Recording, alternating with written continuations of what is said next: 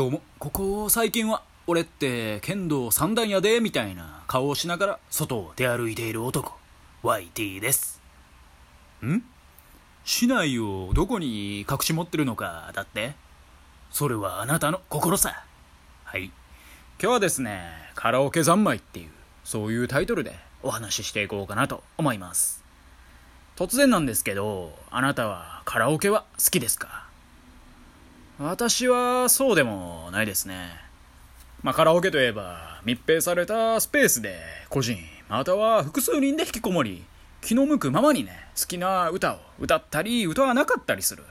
自分の喉にね普段はかからないような負荷をかけて楽しむ遊びだと思うんですよ。そんなカラオケ。カラオケ業界なんてね新型コロナウイルスの流行りたてとかねおそらくとんでもない不況にさらされたことでしょう。まあ、もしかしたらね最近もそうかもしれないですけどね。で私はね高校生の時は友人たちとちょいちょいカラオケに行ったりもしてたんですけど行くたびにねいつも俺って何してるんやろって思うことがありましてまず初めに思うのがねなんで俺会ったこともない人の歌を勝手に歌ってるんやろってことですよね。瞳を閉じればあなたがまぶたの裏にいることでみたいにね歌いながら俺これ誰に向けて歌ってんのってね思いながら笑ってまいそうになるんですよね、うん、誰に向けてのこの愛の歌だよと。他にもね単純になんで俺マイク握ってんの？とかね。なんか中学生ぐらいの頃から、まあ、デカめの駅とかでね、まあ、要なんか歌ってはる人いるじゃないですか。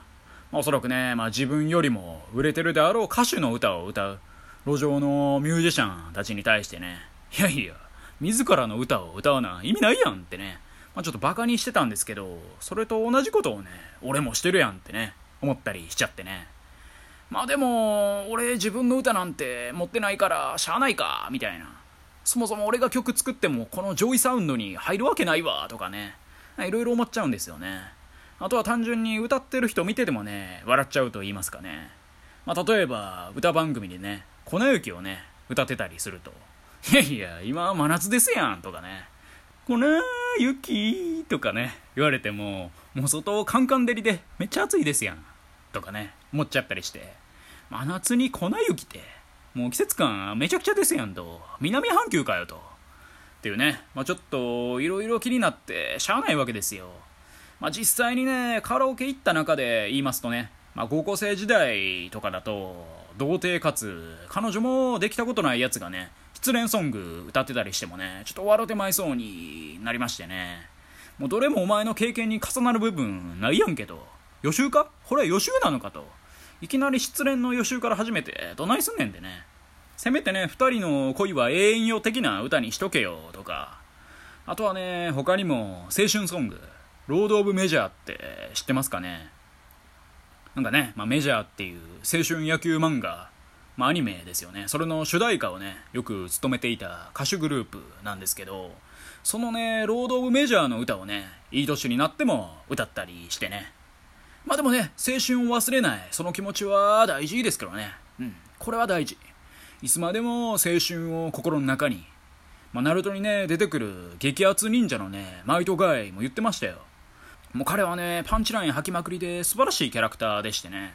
まあ、自分を信じない奴なんかに努力する価値はないとか、青春とは時に甘酸っぱく、時に厳しいものだよとか、ただ朽ちて落ちるわけではない。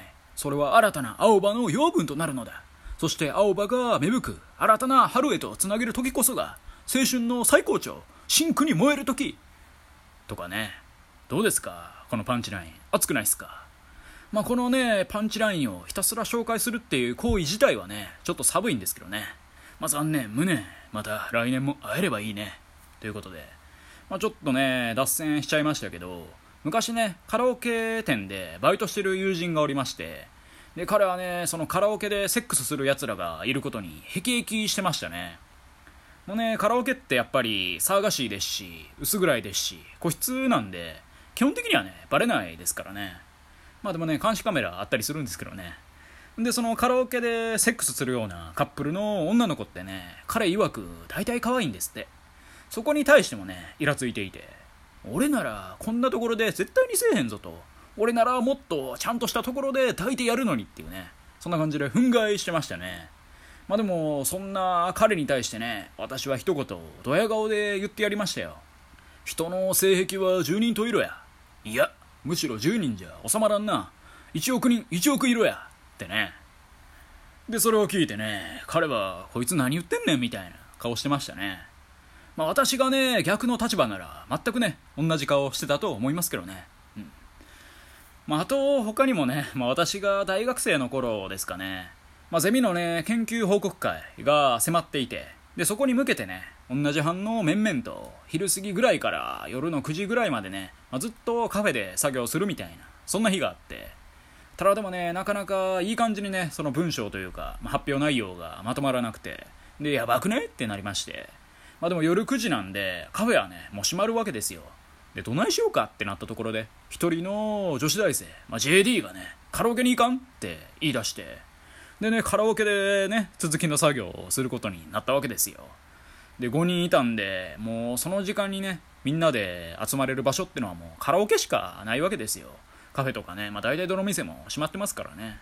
まあ今思えばね一人暮らしのやつがいたんでそいつの家にね行けばよかったんじゃねってね思うんですけど、まあ、その時はねなんか理由があったんですかね。そいつの家には行かずにカラオケにね行くことになりまして。でじゃあ作業入る前に一回みんなで歌おうか。みたいな。いやなんでやねん。みたいなね。そんなくだりもあって。でカラオケでね黙々と作業していくわけですよ。そしたらね思いのほかスイスイって作業が進みまして。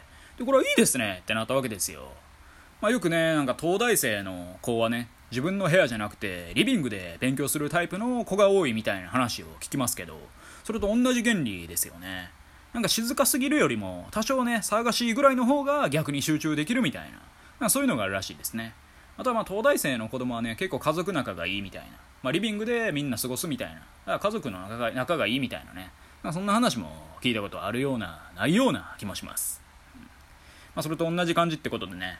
でもこれで決まりやな。解散ってなりまして、まあ、深夜の3時ぐらいにね、まあ、終わりまして。で次の日また集まってね。で前日のやったことをちゃんとね確認したらグズグズでしたね、うん。まあ、やっぱりねカラオケって好きな歌を歌う場所なんだなってねそうまざまざと見せつけられたっていうそんな話でした、まあ、今度ね一人カラオケでも行ったろうかしらってね思ったり思わなかったり今はしてます。はい。以上 YT でした。今日も聞いてくださりどうもありがとうございました。